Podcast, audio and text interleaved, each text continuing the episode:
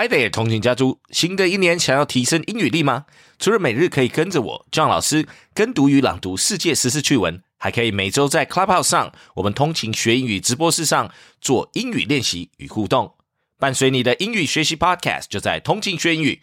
Let's start your daily shadowing.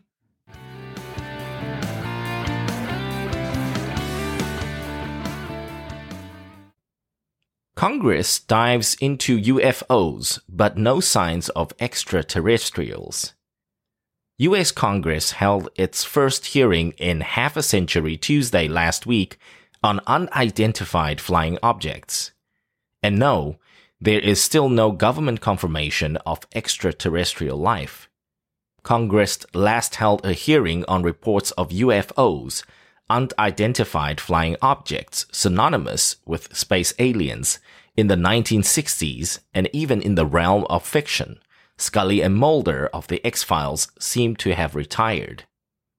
Testifying before a House Intelligence Subcommittee, Pentagon officials did not disclose additional information from their ongoing investigation of hundreds of unexplained sightings in the sky but they said they had picked a director for a new task force to coordinate data collection efforts on what the government has officially labeled Unidentified Aerial Phenomena, UAP.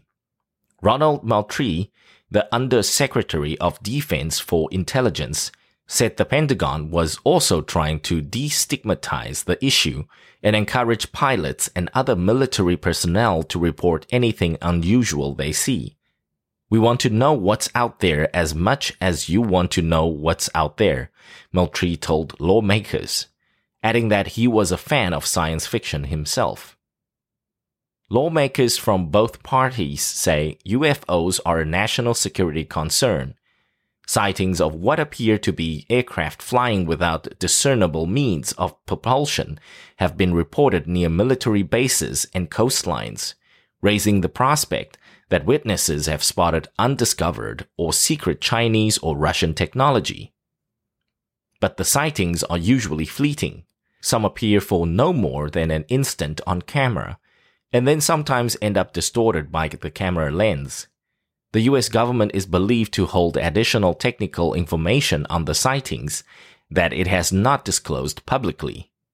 An interim report released by the intelligence officials last year counted 144 sightings of aircraft or other devices apparently flying at mysterious speeds or trajectories.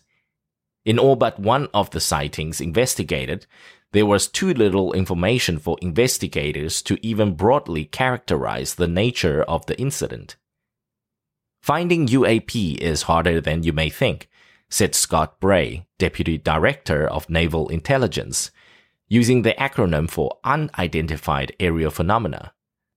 Representative Andre Carson, an Indiana Democrat who chaired the hearing, called on investigators to show they are willing to follow the facts where they lead.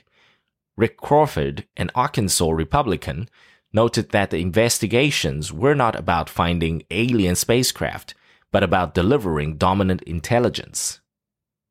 Thanks for tuning in.